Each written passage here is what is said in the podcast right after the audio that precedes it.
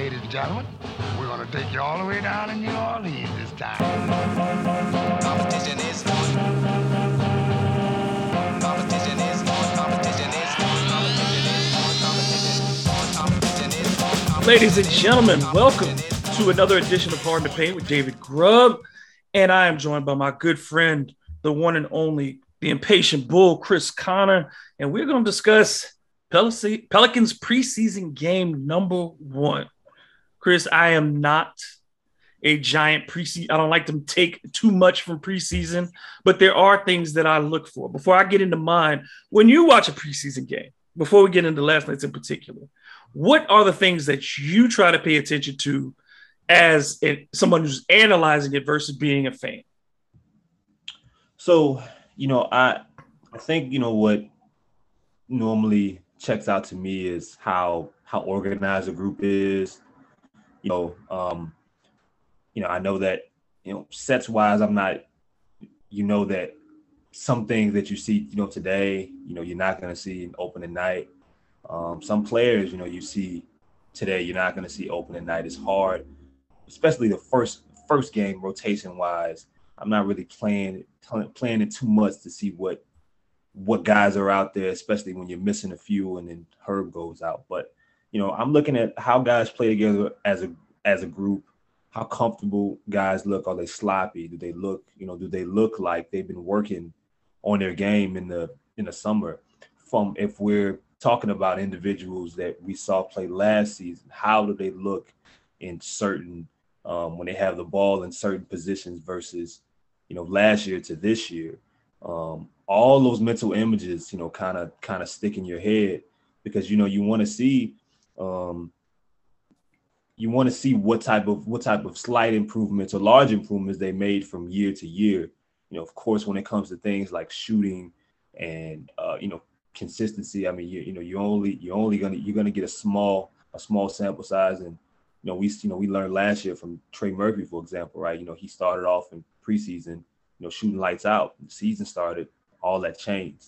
So I, you know, I mean, it, it's a, it's definitely, it's definitely a fine line, but you know, man, I, I really try to try to look into some of the individuals. Like, you know, you look at Dyson Daniels. One of the things I'm, I'm looking at how is he, how is he reacting to to the game speed right away? How is he processing things? Um, the things that made him that make him great as a prospect. How is he applying those things in this setting against this team, against some of these type of talents. And you know, there were there were some stretches where he was playing against guys that will actually play NBA minutes. Um, and some of the plays that he made are, you know, are things that okay, that's that's why you drafted him. He's not he's adjusting right away. It's not too quick for him. You know, so I mean, it, it, it's it's the little things, it's the it's the small nuances, and we can you know you know you know we'll, we'll talk about them.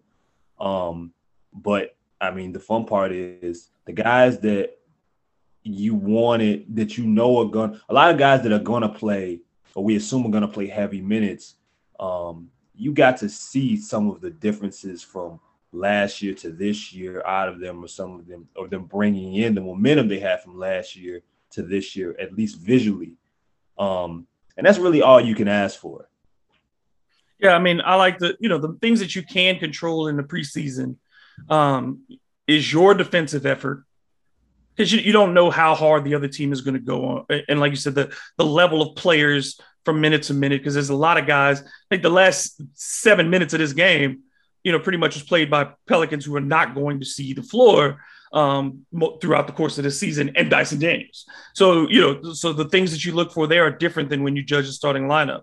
But you could control defensive effort, you could control turnovers, mental mistakes, those are the types of things, like you said, you want to see if people understand the basic concepts here of professional basketball and teamwork, and are did they bring in effort? Um, and last night, I'd have to say, the thing that you you were impressed with the Pelicans about first and foremost, before we get into individuals, which is what everybody's going to talk about, is the energy of the group as a whole. Now, CJ, I thought CJ was a little um, lower on the energy scale, but he was a game time decision pretty much. They didn't know if he was going to play. And I think CJ was kind of like, yeah, I'll give it a go because I'm a vet and they need a vet out there. I'll go run, give you a few minutes. But other than that, I thought the energy that the guys brought and again, that's something that the commentators noticed on TNT. Somebody talked about. Is something people have been talking about with this team since probably the middle of last season.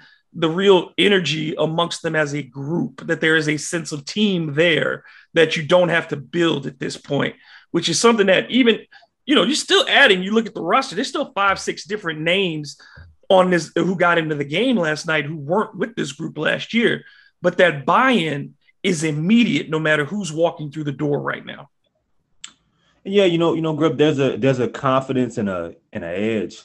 Um, you know, you got to whether you watched it on. I kind of watched some of the some of the highlights a little bit uh, when I got home. You know, to see because I was I was physically at the game, trying to see, you know, how different did it, you know, did it look, you know, to me being being there, playing it back on the phone, and it was the it was the same thing. The energy was there, the edge was there, um, and it kind of stayed it stayed consistent. You know we were talking 9 10 11 guys.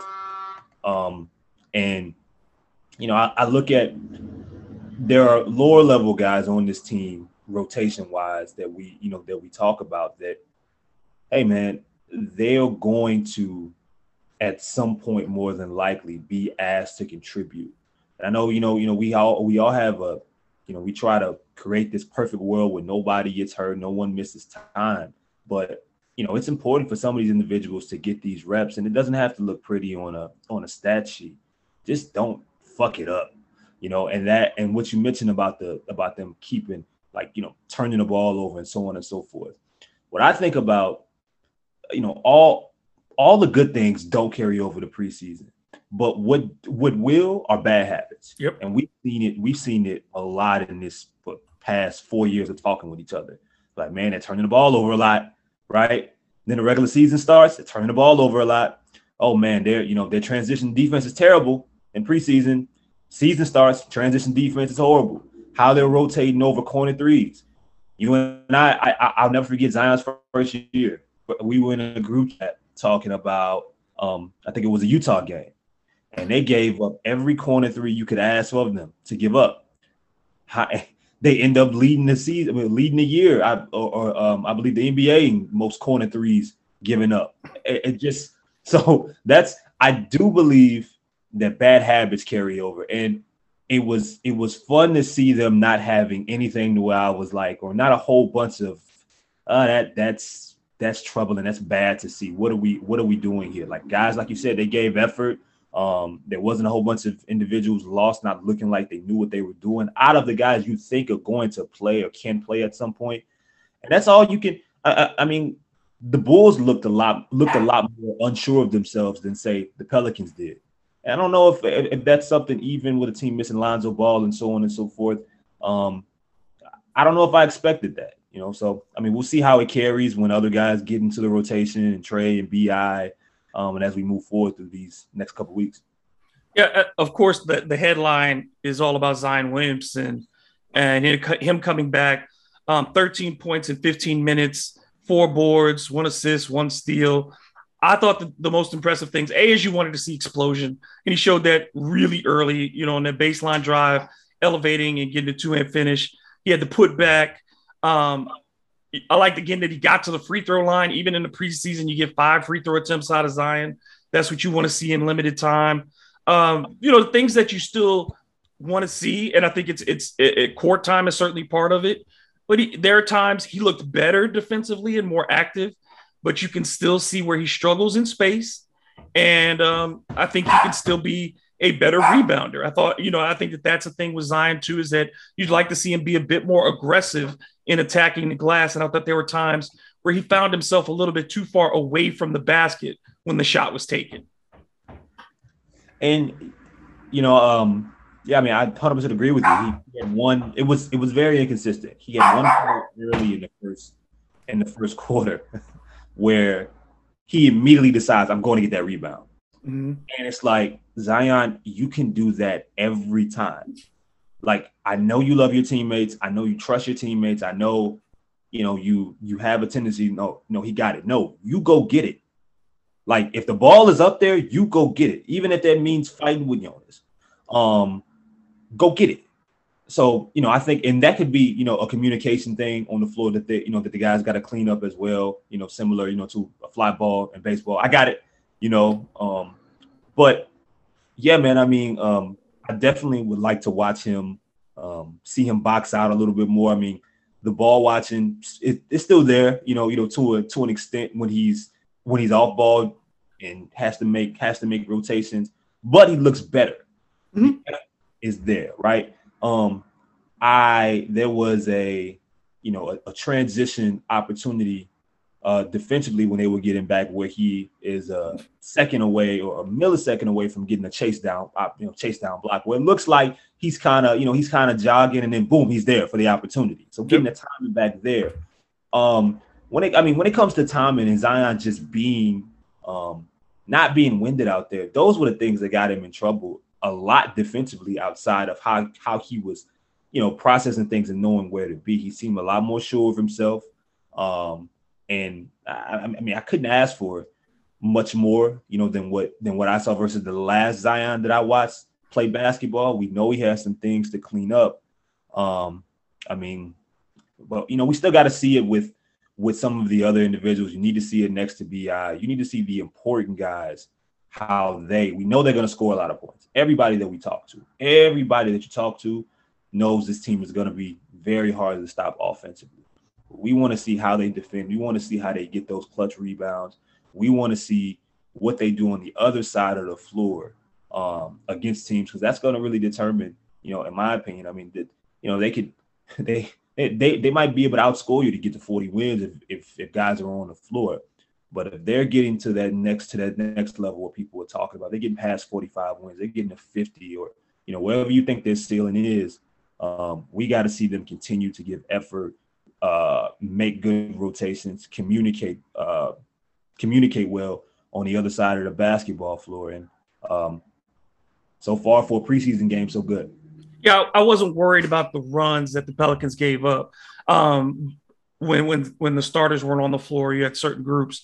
The other thing for Zion is I thought it was very interesting, and I think this is what you'll see quite often during the season when Bi is not on the floor, whether it's because he's taking a rest or just he's getting his rest during a game. CJ McCollum and Zion are going to run a ton, a ton of pick and roll. Ooh. And that is a bad choice for defenders because even if BI is not on the floor and you're running it with CJ and Zion, you still have Jonas on the opposite side in the post. You're going to have a Trey on the opposite wing to catch a three. You're going to have Herb who can cut off of the secondary if they if they bring two guys at Zion off of the cut and Herb can come on the backside and, and cut to the basket. I mean, they have so many options in that. And I think that those two, because to me, really balancing the offense and giving everybody their opportunity over the course of a game. And then when they do come together, they're much more able to kind of not have to worry about is it my shot? That balance is going to be huge. And I think establishing that, that relationship for CJ and Zion is a lot bigger than it was for Bi and Zion because there's a I mean Bi and um CJ because there was a more natural fit I think for for those two. Whereas this you can I mean you saw it. I mean just pick and roll situations. That's that, I don't know what a defense is supposed to do when CJ can pull up in the mid range or step back for 3 and then you got to deal with a rolling Zion. It, it's a it's a lot man and I'm glad you brought that up because you know, and and the the impact that those two have together go beyond when they're just in an action together. There's a play in that game where Jonas and CJ are running a pick and roll. You have Herb on one side and you have Zion on the other corner. And Chicago, they decide they're gonna bring they're gonna bring the guy that's in Zion's corner over to kind of trap CJ off of the off of the pick and roll it leaves Vucevic in no man's land off the drop. Zion cuts cuts back door. It's an easy opportunity to score. You got to make. I was I was talking to uh to uh, Joel Meyers. Shout out to uh play-by-play announcer for the Pelicans. And man, you know, you know, we talked about how like te- teams are gonna have to make decisions. They they like they're gonna have to make a lot of tough decisions night in and night out, and it it won't always have it won't always involve the person that has the basketball. You know, I mean, you know, the team they have a lot of they have more unselfish guys, I think, in the in the main in the main group of rotation that they've had in a long time. They got a lot of talented, unselfish guys that are going to pass the basketball and that are going to look to make the right play. Sometimes they'll be too unselfish. Um, and it's just, it's, it, but it's just gonna be, it's gonna be tough to read because I don't know what you do on a on a um on a Zion CJ pick and roll. I I don't I don't know what you do. You can't, you know, with the attention that Zion gives, you know that everybody has their eyes on him. But what I mean, off of the screen, you're gonna give, you're gonna let one of the best mid-range shooters that we've seen in the league. You're gonna you're gonna give him you know, let him walk into these shots. I mean, what what are you gonna do? The problems that a lot of teams used to used to give the Pelicans on pick and rolls with drop coverage. It's gonna. I mean, you're gonna be seeing the same thing um, when teams have to guard the Pelicans. How many threes are you giving up? Who are you deciding to say, all right, we're gonna live and die by what they do? And nine times out of ten, man, you know, okay, you if you decide I'm gonna let Herb beat you, Herb plays like you can't make Herb make a decision he doesn't want to make basketball. Yep. He's not gonna shoot the jumper because you're asking him to. You know, I, I mean, I, am just it's gonna be it's gonna be real interesting to watch.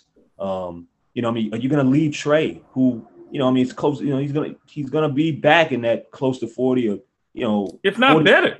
You know, if if not better, what exactly do you do? Um, night in and night out, and I, I think defending this team, man, is gonna be it's gonna be real interesting how what teams decide to do. Do they go big? Do they go small? Um, because I but at the end of the day, I, I'm not sure if there's one answer, and that's that's why you put these guys together. Yeah, the thing with Zion that makes it so difficult is you cannot like with most bigs who are coming to, and you're figuring either it's well, the lob is coming up because of height, or that it's the drop off. With Zion, because he gets up so quickly, he extends the time that you have to throw that lob. So you can the point guard or whomever can take an extra step in to make that defense react because Zion can get up off of that vertical so quickly, even at his size. It makes and we saw it. I mean, we just saw a couple drop offs to him um, that turned into lobs, and he was able to finish. And it's just that's that's offensively. We we've said it offensively. This team is so skilled that you look at it from every spot. You know, the first shot of the game is Herb Jones knocking down a three from the wing, and he goes two for three from on his three point shot, and looks really natural taking it. Do I expect Herb knock down two threes every night? No, but like you said, what you're looking for is that confidence and that growth. Whereas last year, I don't think he takes the first shot of the game. You know what I mean? There's no way, and, and not when a guy's running out at him on you know on that on that side. Now Herb has developed that confidence that this is my shot. I can take this shot. I'm in rhythm. I have space, and he knocked it down. So I mean, I think, like you said, you look for those little things. And out of most of the guys last night, I think out of outside of Naji Marshall, who looked like he was scoring too fast um, when he got in the game, which is the Naji's thing.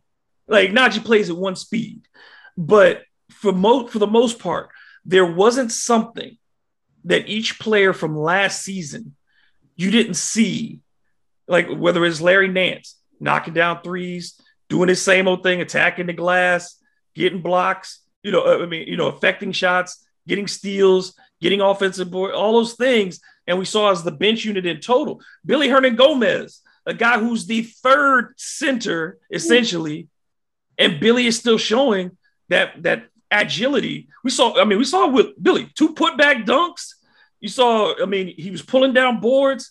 He he's shown again that in low sample size, in a few minutes against the right matchups, Willy Hernangomez is a problem as a third or two and a half, you know, center, wherever you want to put him. And and those are advantages offensively that not a lot of teams are going to have this year. Billy Billy came out and reminded people, "Hey guys, I think I'm going to play." like like like I'm not like what I did what I did in the EuroLeague. Like I can do I can do here. I mean, I, I may not be set like you like you mentioned. I may not be made for every for, every type of uh, personnel matchup that we're going against, but like I can play this game, and you know, not, not but not just him, right? Not just Nance, Jose Alvarado. Um, man, there, there's there, there's a point in that third quarter where the Bulls still have starters in. They still have DeMar DeRozan out there. Caruso's there. Um, you know, some of the regulars from last year, Javonte Green and company. Um, and the Bulls make a little a little bit of a run. And like Jose did so many times last year, late in the season, he calm he comes in and calms down the team. A couple, a couple layups, couple of the right passes, a steal here, the right, you know, the right play, getting people and you know involved in the right sets, finding guys, not not not forcing a jumper, uh, trying to get something going while you know the crowd is getting back to it, even even for a preseason game. Just those type of things. It just teams have to deal with so many different player archetypes with this team, with the Pelicans. Um, it's just once you're once you're done with once you're done with one part, all right, here, here's another one. Here's another one. The depth, I think, um, even even if it isn't perfect, I think the depth is going to be interesting how how overwhelming it can get if these guys are all in tune playing with each other um, and they can continue to build that chemistry um, and pick up where they left off and, and, and welcoming in some of these parts because man, it gets to a point, man, where you know, you, you know, you got, you know, you get to the third quarter and you're dealing with a lot of the different things that that the Pelicans can throw at you offensively. You know, how many more at, at what point are a team, you know, is a is a defense saying, I'm gonna get in front of Zion here. I'm gonna get in front of Jonas. Teams, I mean, you're gonna tire teams out. You know, that that's just that's just what's gonna happen you know, the, to begin the beginning of the third, and I thought I thought that the starters, I thought that CJ and Zion, I was kind of surprised that they came on to start the third quarter. But you know, that's what ended up the, like the Bulls like, all right, I'm tired of this. I'm tired of I'm uh, Zion, get get out of the game. You know, um, and then you know when you're done with that, you got a you know a, a few other array of players physically that can um, impact the game in different ways, whether it be out of the post, whether it be on pick and pops. You get a you know you get a, a a corner three from Willy Hernangomez off a beautiful pass from Dyson Daniels. They just have so many different type of players that they can throw at you that understand the game at a high level. Um, you know, they're they're they're not going to be very predictable. I don't believe. No, I, I think this team will, will like there won't be somebody who averages 10 assists on this team. But you're gonna have a whole bunch of people averaging five, you know, four, five, six, seven like you'll get seven out of CJ, seven out of BI, seven out of um, Zion. You know what I mean? You get five here from it'll it'll be like that. I think there'll be a ton of hockey assists. You know, this team will get there'll be if we if the NBA counted secondary assists, the Pelicans will have a lot of those um, this season because, like you said, that 0.5 mentality that that Willie Green wants on offense, and the fact that you have enough enough guys offensively who understand how not to be rushed you're not going to rush Herb Jones. You're not going to rush Trey Murphy. You're not going to rush Brandon Ingram. You're not going to rush Zion Williamson. You're not rushing Jonas Valanciunas. You're not. Ru- I mean, there's just even Dyson Daniels as a rookie when he had the ball, and he said, you know, in the first half, he's like, I was going too fast. It was the speed of the game. It was a big adjustment. And yes, and you're a rookie and you're playing point guard again. And I say this every time you notice. My philosophy is point guard is the hardest position to learn in the NBA. There's there's no transition that's comparable in the sport of having to pick up how to be an NBA point guard.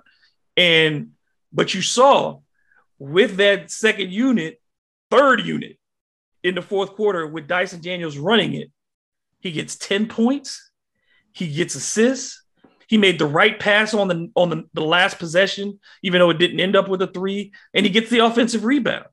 Those kinds of instincts, that basketball IQ, you know, somebody, one of the questions that we got was Are the Pelicans a problem or are they a problem problem? Offensively, the Pelicans are a problem problem for other teams. You are going to have to be very disciplined in how you deal with this group as long as they are not turning over the basketball. And I don't see a lot of high turnover players on this roster who are going to get big minutes. You know, your biggest turnover problem last year was probably Devonte Graham he didn't turn the ball over last night, and he's not going to get the opportunity, even if he's playing, to get those kinds of turnovers in the course of the regular season. Yeah, man, it, it just it it doesn't it doesn't appear getting getting an early glimpse that you're going to have. Uh, you don't have guys trying to do too much. You don't have guys trying to overcompensate. you know, and sometimes that's what that's what being familiar with the guy next to you and and you know just a high end talent base can do. You know, uh, everybody can be comfortable playing their role, and it just worked the way that it's supposed to. And listen, I mean, things will they will be challenged. Adversity will strike, and you know they will have games where they look sloppy. They will have games where where where where, where the shots are. And they will have games where you know an offensive foul that should have been a you know is committed that should have been a pass. Yes, all those things will happen, but the mind, like the mindset, the the approach is right. That's that's what you really want to see. Is the I'm not concerned about the result. I'm concerned about the approach here. How are you approaching these situations? You can't control if the shot that you take in the corner is going to go in or not. But you damn sure can run up can run up the right play. You damn sure can make the right plays, the right passes to get it there. That's what you want to see. And that's what's so interesting about Dyson, man. Um, no, I, I think for you know a lot of rookies in my time, you see them really pressing to for different reasons, and he was. Yes, he's nervous because oh, this is this this is his first game. This is first NBA NBA game of sorts, live live speed. Like this is this, this is it. This is his audition. I mean, he had just what eight, ten minutes of summer league yeah. against guys that ain't playing right now. Yeah, yeah. I mean, so he's supposed to be he's supposed to be nervous, but man, Dyson does things on the floor that you just can't. I couldn't teach him to do it. Like his instincts don't draw him into bad places. You know, it doesn't, it, especially defensively. It does not. He understands rotations so well for a dude that is 19 years old. That's when the professionalism kicks in early because, you know, um, that play where he rotates, where where his head is moving, but it's not because he's lost. It's because he's trying to read where he's going to have to take off to, and he takes off where he's where he's supposed to be against against Vucevic and strips the ball. How many 19 year olds are doing that? How many 19 year olds know to be there and then are going to make the play? Um, and look, man, it's not easy. And if you don't think, if you if you think it is, ask Trey Murphy. Ask Trey Murphy last year about how easy it is adjusting to NBA NBA defense. It's not easy. Ask ask rookie year Zion Williamson.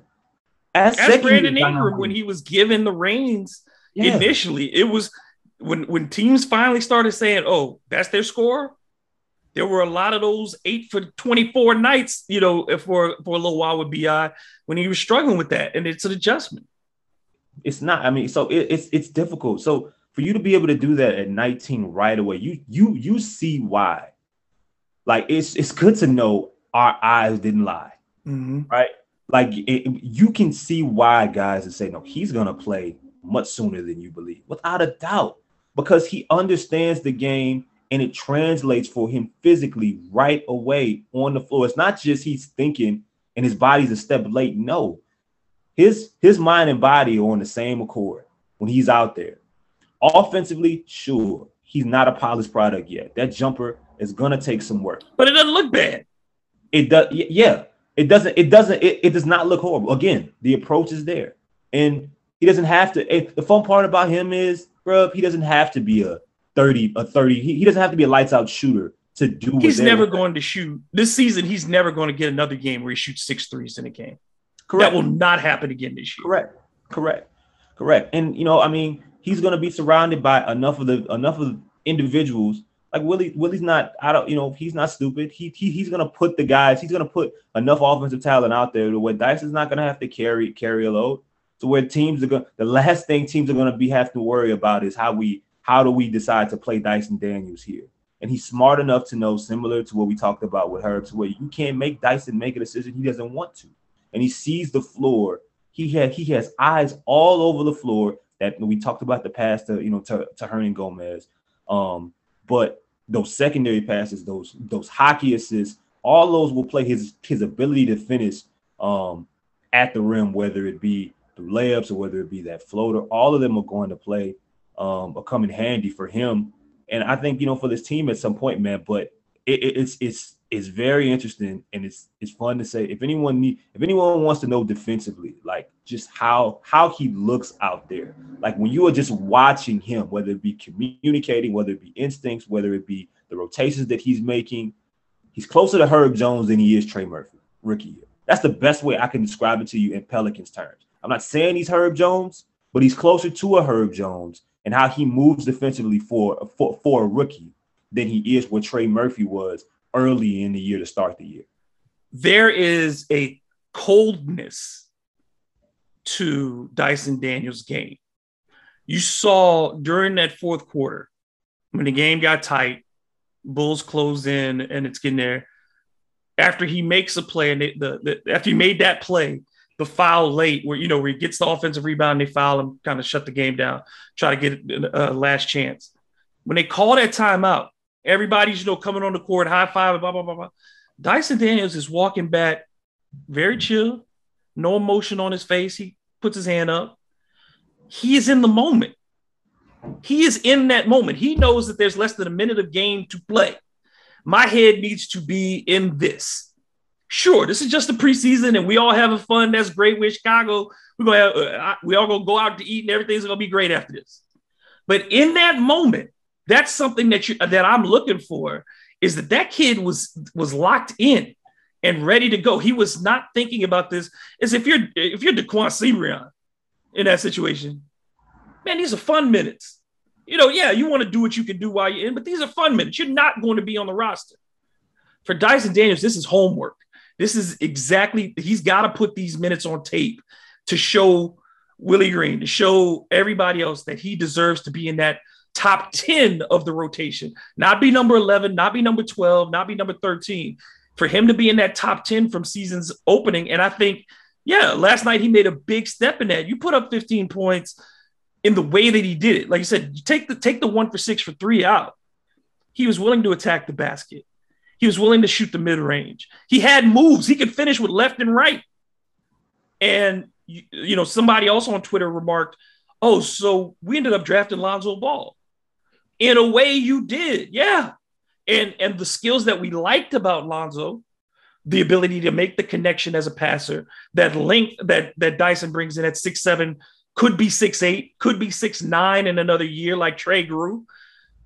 All those things that you saw, it just it just made me like you said. I think that you it's the same way I felt about Herb and Trey last year when I watched them in summer league, and, and I, we were in group talking about, and I said Herb needs to start from day one. I'm not saying Dyson needs to start from say day one because again, the physicality I think and and that the point guard position is much different. But he should be playing, in my mind. There should be some room for 10 minutes of Dyson Daniels at the very least as we start this season. You know, and look, and it goes back to um how much how much environment matters. We talk about it. You you you talk about it all the time for these individuals with Dyson, how would Dyson look if he was in Indiana right now? How would he look in Oklahoma City? I don't know. But I do know that for a guy with his skills, they are going to look a they they are going to look 10 times better on this team. Dyson Dyson makes as much sense as he does, and he was the right pick because of the fit he is day one for the skills that are around him, and it's going to allow him to develop at his own pace. And that's scary. That's scary because he already comes in with, you know, pretty much an NBA body. He already comes in with an NBA mind. He already comes in with some with some form of NBA athleticism. He already comes in at a at a at a prototypical size for what you you know for what you want in this era of you know of you know being able to be flexible defensively and you know and switchable.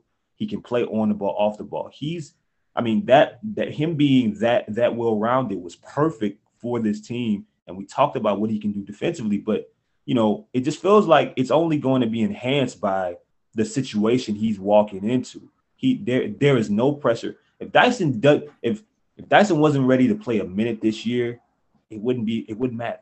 It would be we would we would be perfect. And that's the fun part about it. They're not going to be playing Dyson Daniels because they have to right now. They gotta be playing because he's because he's worth it.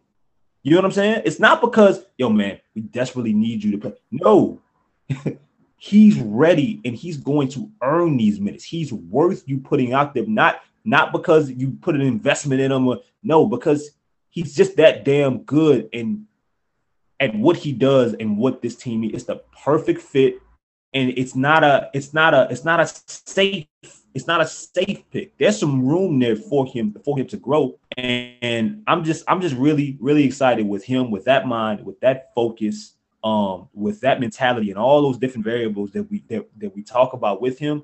I'm excited to see similar to how we felt about Herb and about Trey for being for being picks that hit the ground running in some in some respects right away.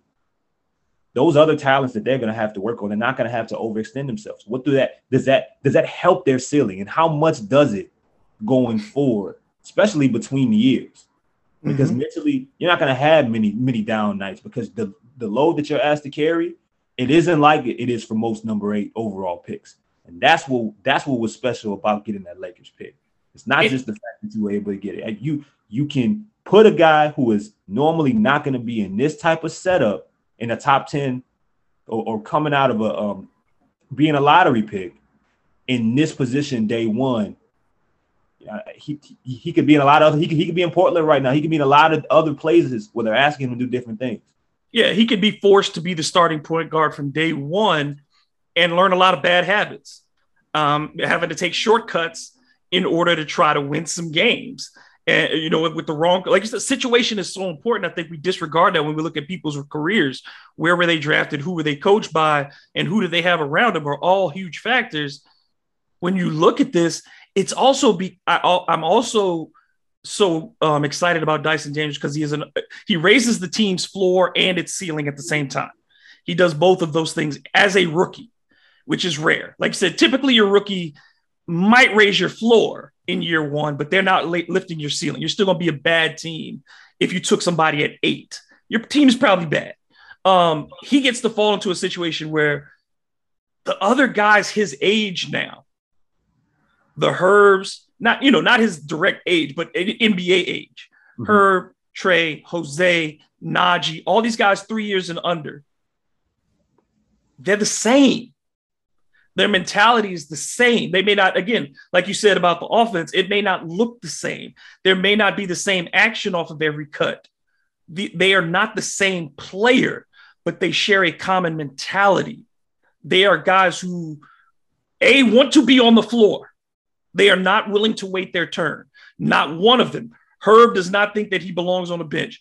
Trey, if you ask him today, he thinks he could start for 29 NBA teams, and maybe the only ones he he wouldn't think he could start for got Kevin Durant, LeBron James. You know what I'm saying? Like those are the places where he couldn't start if you asked him. I think the same is there with Dyson Daniels, though he is not arrogant. He is certainly confident, and there's and all of these dudes have a swagger about them that comes from their self assuredness, not because of their draft position or where what school they came from or what the expectations were. Because the expectations for her were certainly not what he did. The expectations for Trey, people knew his name, but that he certainly was not. Now you're looking at Trey as we're talking about him as a dude who could be an all-star someday, maybe. That on that second wave, to me, that's the, the exciting thing that I look at in preseason is, man, Brandon Ingram, Zion Williamson, and CJ McCollum are all going to be in their low, mid to late primes at the same time by the time CJ's extension wears off, runs out. When that happens, then you've got Herb, Trey, and Dyson all coming into their second contracts at the same time. And those dudes can be your core once you've decided maybe that CJ's too old, now Dyson merges into slides into that starting point guard spot. Now maybe your two guard, you got Bi can slide down as he gets older back to the three where he doesn't have to guard twos, and you got Herb at the two, and you've got Zion playing the three as that small three, and Trey playing a big uh, stretch four. There's just so many possibilities, and I think that's hard for the the analyst in me to put aside because the basketball fan in me and what Pelicans fans and the Pels 12 last night, yeah, that's when you get into the excitement of it. And there's certainly a lot of that too as you walk away from watching the team last night. You see it, people talk about can we go 87 and 0? Can we do can we do all this? I get it. I feel it. It's just I have to temper it because it's real easy to get out of pocket in your expectations and your excitement for this team. Sure, man. Look, I mean, in the in the midst of you of you going through your excitement there, I'm thinking about the San Antonio Spurs. Like, you know, um, you think about the run that they had and everything that you mentioned about about the guys. You know, you had your core as they're so as, as they're leaving or uh, getting into different pockets of, the, of their career. Somebody else is coming up, right? So, you know, you get Tim Duncan and David Robinson. Well, once once David Robinson is, you know, is the end of his career is coming. All right, well, here's here's Tony Parker and Manu Ginobili for you. And then, you know, once once Manu starts to slow down and Tony starts to slow down, Tim's at the end of his career. Okay, here's Kawhi Leonard for you. Um, and then you don't you you know you add a bunch of different cast of characters to that group that I'm that I'm forgetting, you know, that play meaningful minutes and possession for this team. Um, and that's that that's what development is but the right development being able to know um put putting people in situations where don't have they don't have to do anything more than they're comfortable with and it still result in wins. And i think that i think this team if healthy they're going to have the opportunity to do that a lot of different nights. And that's scary because that keeps you away from from a lot of bad habits that plague you down the down the road down the stretch. That keeps you away from you know, guys not trusting each other when it matters most. Um, that that makes this that that makes this ride, that makes the failures when they come, um, you know, not as not not as troublesome, not as worrisome, because no one is doing more than they're capable of or that they're asked to. And when your talent is is is is, is spread out that far, you know, man, like I mean, and you're right about you know what you said. I mean, three three years from now, um, Dyson's going to be a completely different player. We could be, you know, Trey Murphy is going to be a completely different player. Herb Jones is going to be 26, 27, a completely different player. Zion and him, you know, he's going to be 25, 26. Like we're not even scratching the surface. So, and the, the list goes on and on for Brandon and such. So I, I mean, it's hard not to get not to get excited. You know, even even when you get a glimpse of how what they're at, you know, the the unfinished uh, early exhibition, you know, that still has to welcome in Brandon Ingram and still has to welcome in Trey Murphy, it's hard not to get excited because you just see you see the mentality play out. You can tell where the team was. You can tell you could tell where um, that these guys are playing for each other, and it's hard not to envision. It's hard to envision Brandon and Trey getting getting in the way of that. It doesn't mean that they won't have problems it this team, you know, I mean, it doesn't mean that they're gonna win 60 games. Right. It doesn't mean they're not gonna go on a they they may not, you know, they may lose two or three in a row at some point during the year, but it looks like what they can control, they're gonna do it really well. And it doesn't matter who's on the floor if you can have a good mixture of that, you know, that core, those three of Zion, Bi, you know, CJ, and you can fit Jonas in there, you know, you know, if you want to most nights they're to be damn hard to deal with, especially in the regular season. Yes. And I, I think that, you know, the one thing you do that, that makes it easier to pump the brakes on expectations is that there were 36 wins last year. You don't jump from 36 to 60. Yeah. This is the NBA. And um, and I, and I and I try to remind people too this the Western Conference is really hard again. Like it, it for two years, it was it seemed like it was easy to move up and down in the West, but the top of the West has gotten really, really good again. And, and I think that's that puts, you know, I look, I feel it when folks say, well, Pel- Pelicans gonna make the. I feel you. I feel you. I would never step on your parade. I would never come out and in the second line. I, I wouldn't do it. but when I look at the West and I say, the Western Conference champion, the NBA champions are coming back with Klay Thompson from day one.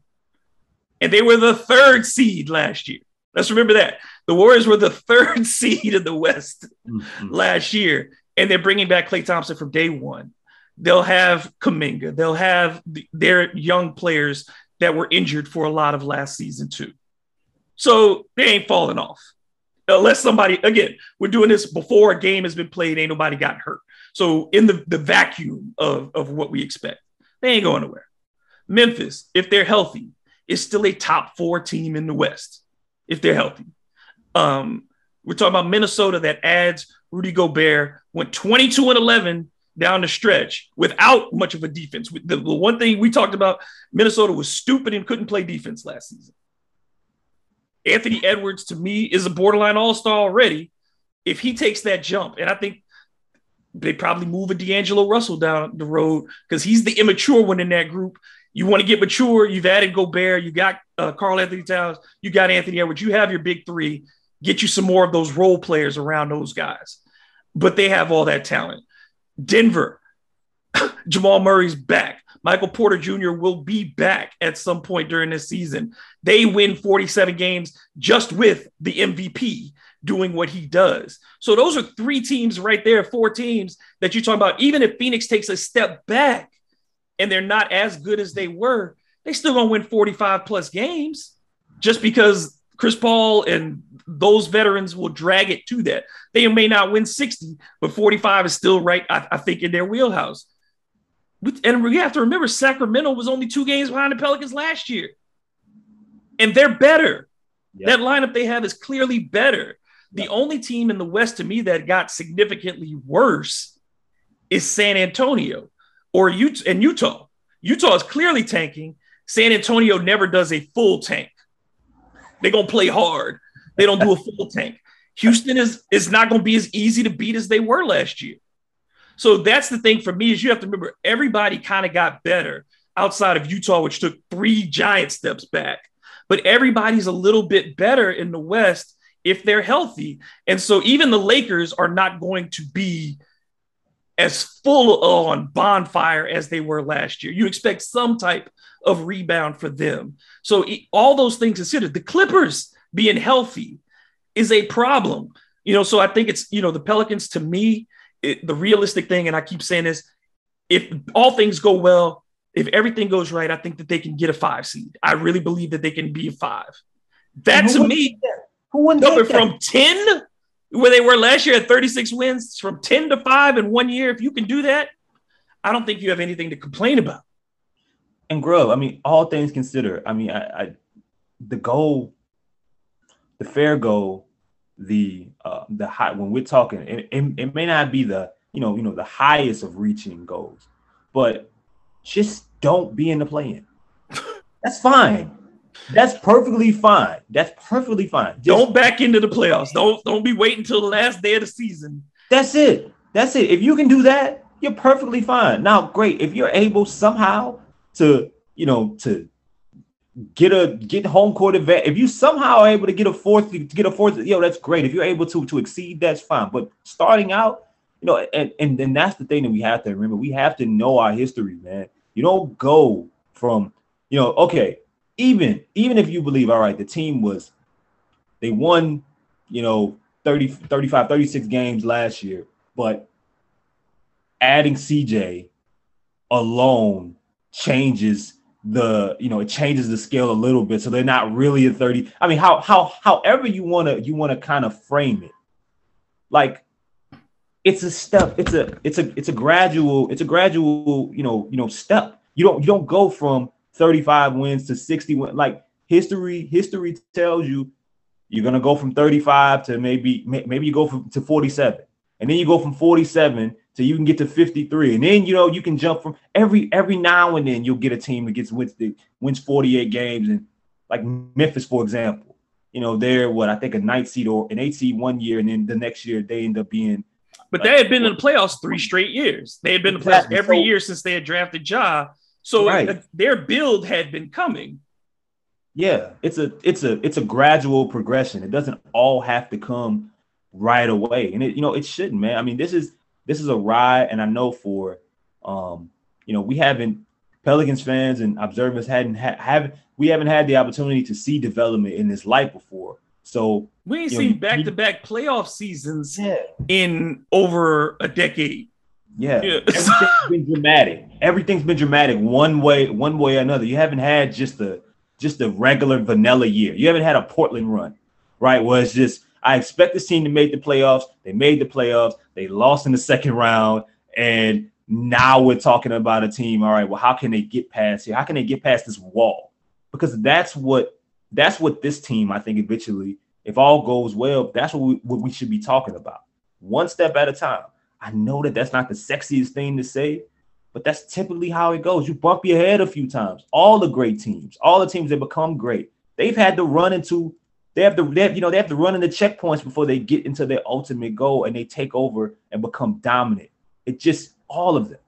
It, Even the it, super teams. Yeah. You know what I'm saying? Like this is not, you know, you, this isn't adding Kevin Garnett, um, you know, Ray Allen and to Paul Pierce and Rajon Rondo. It's not that. And that's not an insult to who the Pelicans have. But what I'm saying is that group was adding, you're adding an MVP in KG, uh, uh, you know, a, a, guy who was at the time when he got to Boston was already a certified Hall of Famer. Paul Pierce was a borderline Hall of Famer, having been to Eastern Conference Finals before with Boston, having been an All Star, having been a guy who had averaged 28 points in the league at different times. Ray Allen had been to a conference finals with the, the Milwaukee Bucks. He had been in playoff battles, all those things. And you added that to the perfect point guard for that group and a bunch of role players who were veterans, Tony Allen, who knew his role already. You're, you know, you had a bunch of guys, uh, Eddie House, who was a, just a shooter off the bench, knew what he was supposed to do. The Pelicans are still a weird mix of veterans and youth, and some, and these young veterans are the ones who are going to end up having to be the deciders for this team. And I think that's why it's so important that they were able to, to extend to Larry Nance because your second unit was devoid of experience outside of Larry Nance. It's a bunch of young guys. And so to me, it's that was so big because you don't, you're still, you know, you know, you know my thing, the five game win streak. That, that's what I'm waiting on is a five game win streak. And I will buy my first piece of Pelicans merchandise. I refuse to do it because I'm in the media, but I will buy Pelicans merchandise if they win five in a row because I've just been waiting for that. And those are the signs of a good team. Get over 500 at home be over 500 on the road. I think if the Pelicans go 21 and 20 on the road this year, and you start at, you know, as a as a home team, 24 and 17 at home. That's your minimum, your goal. Your minimum goal should be 24 and 17 at home. That's 45 wins. And I think that's a if, if you told me this team had 45 wins and was seven games over 500 at the Smoothie King Center, which they have not been in probably like eight years. And I, I, I'm not going to complain about that because to me, again, I think you and I are in agreement. This 82 games is not about any one individual game. It's about what this team looks like at game 82. Yeah, uh, and you know, I mean, I, when, like when did when when did 45 wins become like ugly especially in the Western Conference, man. Right now, like it's going to be a dogfight. I've I've I've been on record saying that I think that they can win 50 games, but it's gonna take a lot to go. We we're gonna have to see a lot for that, you know, for that to happen. Um, and part of that is things that we just we physically need to see to change. If once we see them, expectations can change, right? Mm-hmm. Because good teams, you know, we have to see how how this team responds to you know to back to backs. How do they respond to emotional wins? This group, how do they how do they respond to two emotional wins? And you got a bad team coming coming into the Smoothie King Arena the next night. Do they lay an egg? You know, um, how do they how do they handle handle certain certain road trips? How do they handle? Do they beat the teams that they're supposed to beat? Do they let do they do they do they have a tendency of letting teams stay around or do they put them out? Um, how do they play when you know uh, you know I watch you watch Miami throughout the year. Sometimes it doesn't matter who's out there. Jimmy Butler can play, he cannot play. The other guys just step up and they beat who's ever on the floor. It happens all the time. They don't, the good teams don't have excuses because every team goes through something. Every team has has a cast of guys that are going to that are going to miss time. They have guys that are going to get rest. You know, I mean, we've been playing within a pandemic for the past the past three years. So I mean, it, there's there's always going to be something. But do you go out there and still find a way to win? That's there's, what I see. Yeah, you know? it's um, that, that difference between imposing your will and playing well. And they could play well, but winning teams impose their will and they make you make other teams do what they want them to do. And that's that's a big step. It's not something that is easy for young teams to do. That's the reason why they say battle tested. When you look at a team and you see you look at Milwaukee or you look at um, you know the teams that have won the title the last several years, they're battle tested. That's what it takes to win a championship. You don't just figure it out on the fly. And this Pelicans team, we can't really say that they're battle tested yet because the expectations last year were not there once Zion sat down. And then 36 wins does you know what I mean? Like no matter what, you can't make 36 wins into more than 36. That's what they are. They're 36. I mean, no matter, you know, and they were still 14 and 14 down the stretch as you were trying to find this consistency. So last year doesn't really carry over as far as those types of things. What you're looking for the carryover, as we've said, mentality, um, continued effort, and growth. And I think we, I think we see Willie Green is going to take this seriously um, from the outset. The only concerns I do have for this team, like it, it all starts and ends for me on the defensive end, and and um, I think we saw active hands last night. I think we saw people willing to, to do their job, take charges, and step in at, at different times. Um, but again, it's hard when you don't have the full group together um, to see it. But I think that's something that we won't know really because, yeah, they gave up a 40 point quarter yesterday. And I don't think that that happens if you have the right guys on the floor. But I think that's something we're going to have to wait five, ten games into the season to start really understanding how this group, this new group, plays defense together. Hey man, even even with even with fun development, there's a there's a waiting period. You know, I mean, I you know, you look around, man. You know, Denver Denver has has a has a MVP winning center, and they haven't been in the finals they bump their head every every year, first first round, second round, Western Conference Finals. It go on and on. Think about the think about the amount of um, playoff playoff round exits that Dame Lillard has had in Portland and all the different variations variations that they've had.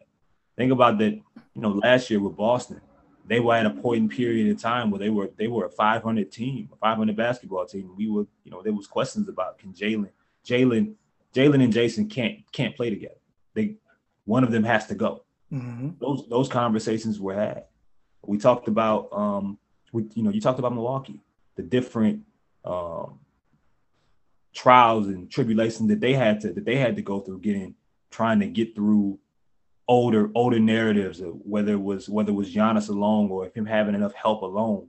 You know, Khris Middleton and Jrue Holiday was that enough? I mean, the list goes on and on. And on. To, how much of a change did Toronto make to win their yeah. title. They gave up Mr.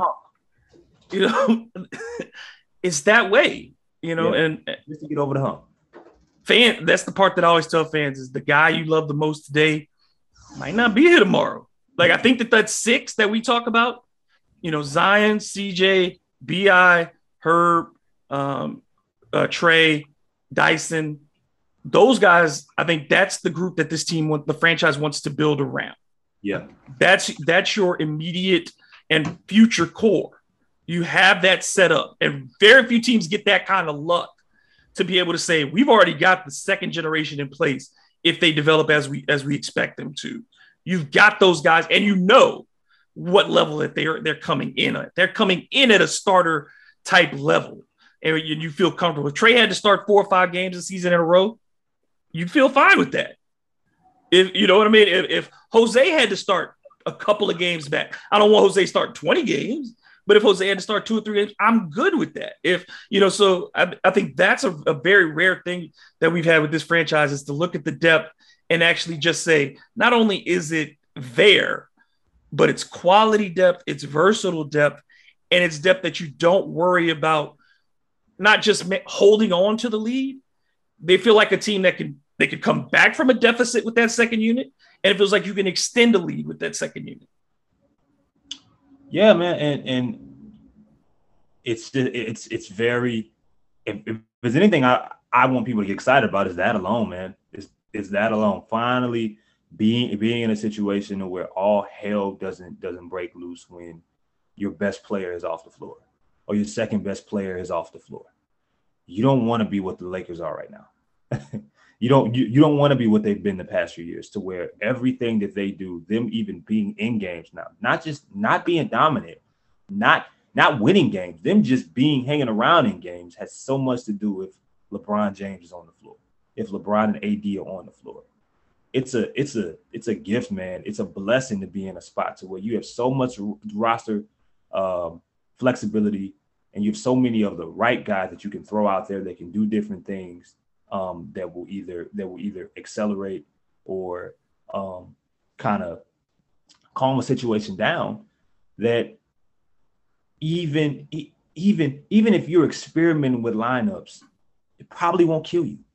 It probably won't kill you because you have so many different smart individuals with with a wide array of tools that fit well together that it can probably it, it just this isn't like last year where your your version or your thought of experimenting was, well, what do, do I start Garrett Temple?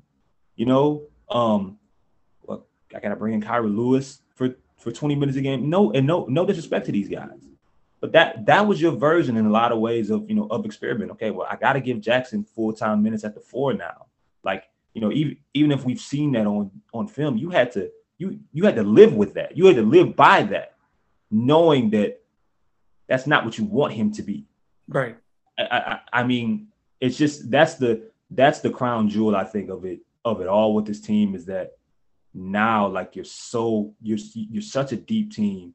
Like if Naji Marshall is playing, Naji came in in the playoffs last year out of necessity, right? He was playing playoff minutes out of out of necessity. If you do that this year, more than likely in a lot of ways, you do it because you want to play him, mm-hmm. not because you have to. You know, and listen, it it helped them last year because those those situations helped them find Jose Alvarado. Okay, you know, it helped you get it helped you um get the best out of Herb Jones. At the end of the year, it play it, it, it was you don't get that second half out of Trey. Yes, because you could if if the, if Zion is playing maybe Trey never gets off the bench in the second half of the season because he went like 10 games where he got no minutes and had fallen completely out the rotation. Maybe if Zion's playing last year, Trey never gets that confidence back. Yeah. So um it blessed you last year. This year you get an opportunity to not have to live that life. We don't I don't want to, you know, you, listen, man. I mean, you learn a lot about yourself when you're poor. You you do. you learn you learn a lot of survival skills when you're poor, man. But look, dog, you don't want to live that way your whole life if you don't have to. You know, it's fun. It, it's okay to come on a to come on a better side of living, man. You know, pork and beans is good. You know, when you need it, man. You know, you know that grilled cheese tastes great when you ain't got nothing else. You know, but hey, man, it's fun. It's fun to have a porterhouse when you can afford it. Yeah, the Pelicans had a few syrup sandwiches last year. you know. have few. And uh, uh, and like you said, it's it's so important when you go to your bench that you're not saying, "I'm putting this guy. Can I survive his five minutes?" That is, and now you look at this Pelicans roster, and you're not trying to survive people's minutes, and you have the ability. If somebody is playing poorly in those minutes, I don't have to rush my starter back in because I got somebody else who I can put in there.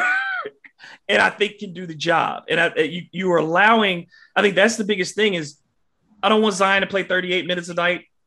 I don't want CJ to have to play 38 minutes a night. I don't want BI in the position 32, 34 minutes. That's where they're getting that the good rest, eight minutes a quarter. They're getting their time. You're able to use them the proper way.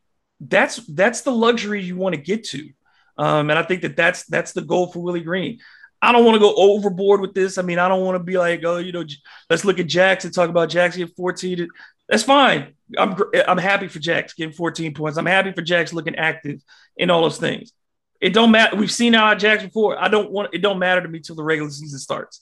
For all the veterans, that's it. Don't matter till the regular season starts.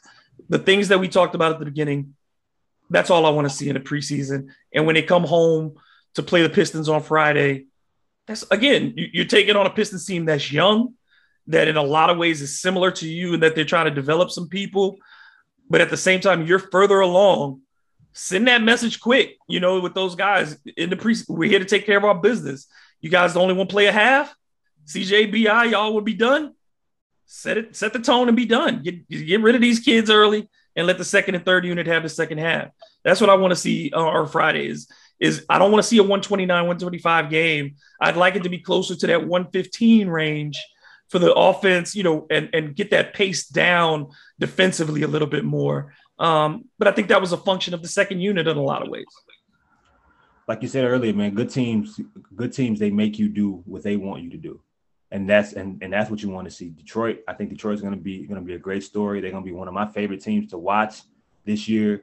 Um, I think Cade Cunningham and and uh, you know and Ivey are going to be a, a, a masterful fit together and I hope they're together for a very long time. And I like some of the other some of the other pieces, some some that you know you know Saddiq Bey. I want to see if Killian Hayes has you know can finally put something together, and you know the list goes on and on. But you're the more established team. You're the team that has the you know that has a clear a clear goal, a clear path in mind. You're the team with the expectations. If you're gonna play a half, like you said, put this team away early. You know, even if that mean even if that means you're only up by 10, whatever, you know, whatever, whatever that is, make your imprint left, you know, be left on the game. Let your starters, let the starters be known that we're not, you know, you're not playing around. Give the crowd some fun for that half and get out of there healthy. Well, I'll let you go. Um, let's get some thought, some quick fan thoughts. Number one, how disappointed were you at uh, uh, uh, uh just the reports from um, the open practice that we didn't get a, a, a scrimmage that you know we got it, it, felt like nobody knew that there wasn't going to be a scrimmage. They didn't announce that there wasn't going to be a scrimmage. So you come in there and we get the nice running around and whatnot and it just feels like it was anticlimactic. And a lot of people were like it's over? And it was just over. I, it for all the hype that everybody was ready to be back i think there was a little bit of a letdown they, they, they, they got us with the old, with the old bait and switch, man. I work in I, I work in I work in the car industry, man. So I know I know how that goes, man. You thought you know you thought your car was there all lined up, and, and you get there and they told you it's sold, or they, they didn't tell you they, they didn't tell you to the end of the deal. Uh, but yeah, man, that, that was that was um that was that that was somewhat somewhat of a letdown because all the, all of the different quote unquote open practices we've seen, you know, have ended with scrimmages. Um, I'm sure it was it was for a reason, but I mean, I guess it was for a lot of people, it felt like it was fun seeing seeing those guys back out there on the floor, feeling that energy, seeing a what, what was almost a packed house, you know, um, for just an open practice. And look, man, um, for for right now, that energy. I mean, we're still in Saint season. Mm-hmm. We're still in we're still in Saint season. This city does not know what it means to be this engaged this early for a basketball team while the Saints are playing. Bro, when people talk about y'all ready to shut it down on Saints season and just move on to basketball, I never thought as much. And you and I have been pushing New Orleans as a basketball town for a long time. I didn't know I would be hearing that. I, I mean, it's uh, that's crazy. That's that's another that's another element that you know you just you look back and say, damn, like I mean, every everything's developing at once. So the open practice, you know, I mean, sure you want to see these guys scrimmage, man, but I, you know, I always try to take another perspective. Look, look how excited people oh, were. Yeah, this is you know, just, I'm just being silly. You know, I mean, people people had a had a good time. You know, you see a bunch of faces that you you know that you talk to on Twitter. I mean, it, it's a it's a, it's a community now. It's you know, it really it's, is. It's really a community now, and that's not something that we could have said, you know, years ago, even when they did scrimmage. So, you know, I'll take our blessings where we got them, man. I enjoy Pelicans Twitter so much. Like I just enjoy it. Um, it's at that perfect phase where it's still kind of an exclusive club. You know what I mean? It's it's not national. It's still very local. Um, it's people who have been here for a minute, and you can tell the new ones when they when they make comments. You can tell the people that's just come around.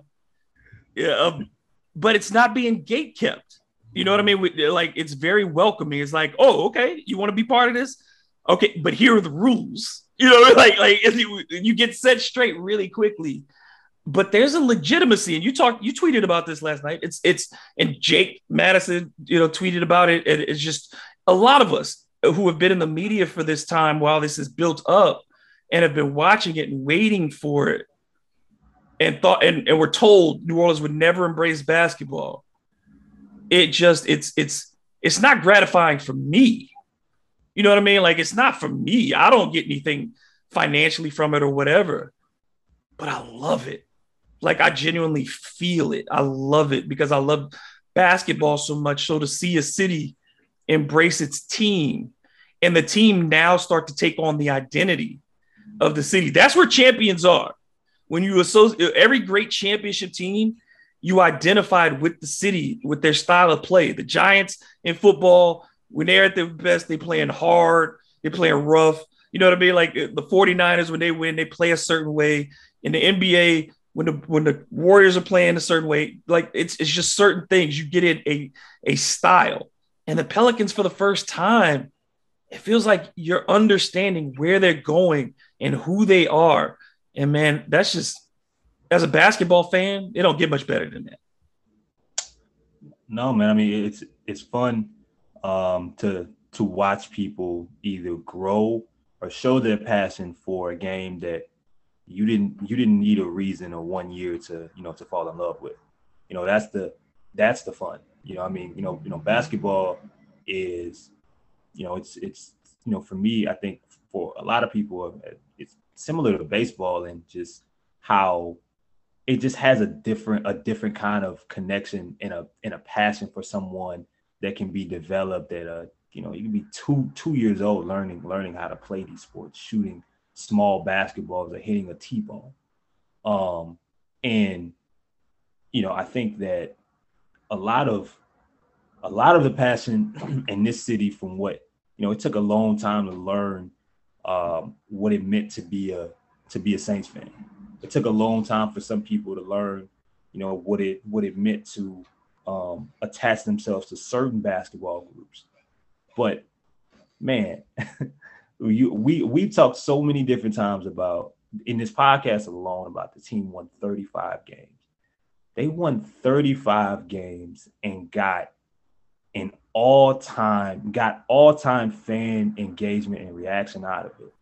Um, that's deeper than just a few people latching on. That's deeper than what national media could have could have given you. That just shows that um, people people were fed up, and it's time. And I just hope that it continues it continues to grow um, in the manner in which it does, because we always knew we always knew that that was bullshit. We mm-hmm. are like we we always knew that the thought that that the Pelican that New Orleans wasn't a basketball town or couldn't be a basketball town was bullshit. It just needed the right things to cheer for. It needed the right um it needed the right organization to relate itself to. And it still ain't perfect. That's the thing. It's still a work in progress. It's still a work in progress. But man, I'm so happy we here. And you know what? I'm happy that it's basketball. Mm-hmm. I'm, I'm I'm happy it's basketball. It feels like it feels gratifying just being from that city for me personally to know that people know what they in Chicago. I know people that that know what Pels 12 is or what Pelicans Twitter is. Like, you know, I haven't seen as many. I've been to Bulls Pelicans games. I saw a hell of a lot more Pelicans gear on in the stadium, even for a preseason game, than I've seen in regular season games throughout the time that I lived here. So, you know, man, um, not only has things have things changed, not only are they continuing to change, like we're not like we haven't even scratched the surface, man. It's and organic I, basketball. It's so organic and it's it's it's almost viral now. You know what I mean? Like it's it's really a thing where if you get enough Pelican fans around and they got somebody who ain't really won, you let them talk for a minute, they'll pull you in. They'll get you in. They will because it's an right now it's not it's not like a you know and I like everybody knows I grew up a Knicks fan and whatnot. The worst thing about being a Knicks fan was being other Knicks fans. I mean, I hated other Knicks fans. Couldn't stand them because they were never realistic. Every time, every year it was the year was going to win the championship, and garbage players. You know, it's the Pelicans fans at the very least when they know garbage, they call garbage out, man. It'd be like, this ain't working whether it's uniforms, whether it's players, whether it's arena experience, whether it's coaches, general. When New Orleans folks realize you ain't working, they, they, won't they will not cape for you anymore. Deonte Hardy is getting that. He done figured out if it ain't working, yeah, the capes come off. And, and New Orleans folks are as real to you as you are to them. And I, I think it's just, I'm so excited, bro. I, I, I, like in in the the 10 years now, 10 years that I've been doing this, this is as excited as I've been to cover this team. And and and, that's not with the expectation of a championship. Yeah, no, I mean, agreed, man. And, and, and you know, I that's what's that's what's interesting. Like we we associate so much with the final the final goal that everyone that everyone has when we're talking about sports.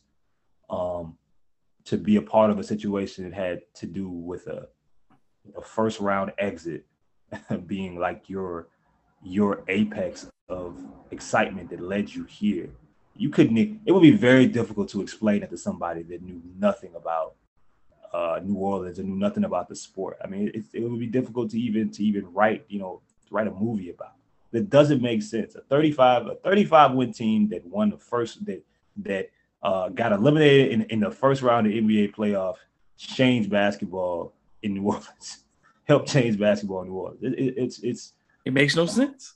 But it, but it's from the ground, like you said, it's organic, and that's that's why why it doesn't make sense. It makes sense because it's from the ground and it's organic. It didn't take the team to have to come out of nowhere and win 50 games you weren't expecting it, and they you know it's popular to be a part of the process. Yep. Nah, man, people people were here when it was ugly and it wasn't popular. Um, and now when the bandwagon continues to continues to grow and you see you you you see more of those people that you know just got here you know uh you know you can pat them down man you know tell them the rules, you know, and let them be, you know, be on the community as long as they, you know, abide by that, you know, that list you give them. That's right. The community is welcoming. It is a welcoming place, like just like New Orleans. But we know where the people who are strangers are from. You can tell a stranger. You can always pick them out. somebody's gonna ask you where you got them shoes from, and you go fall for it.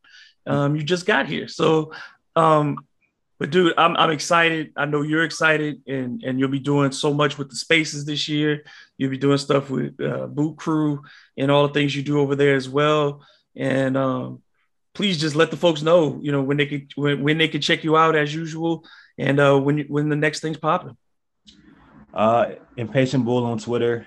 Um, I forgot my Instagram name. I'm trying to get back into into that. You don't use Instagram that much. I do not. I There's do no not. reason to follow you yet. I do not, but I I, I, promise, I, promise I'm trying. I'm and I, I made a goal. I made a goal to, to, put up one post a week. It's coming, but but impatient bull on Twitter um, spaces a good majority of after after every game. Uh, Fridays Fridays game with the Pistons will be the next one post game, and thank God it won't have to happen at eleven o'clock at night.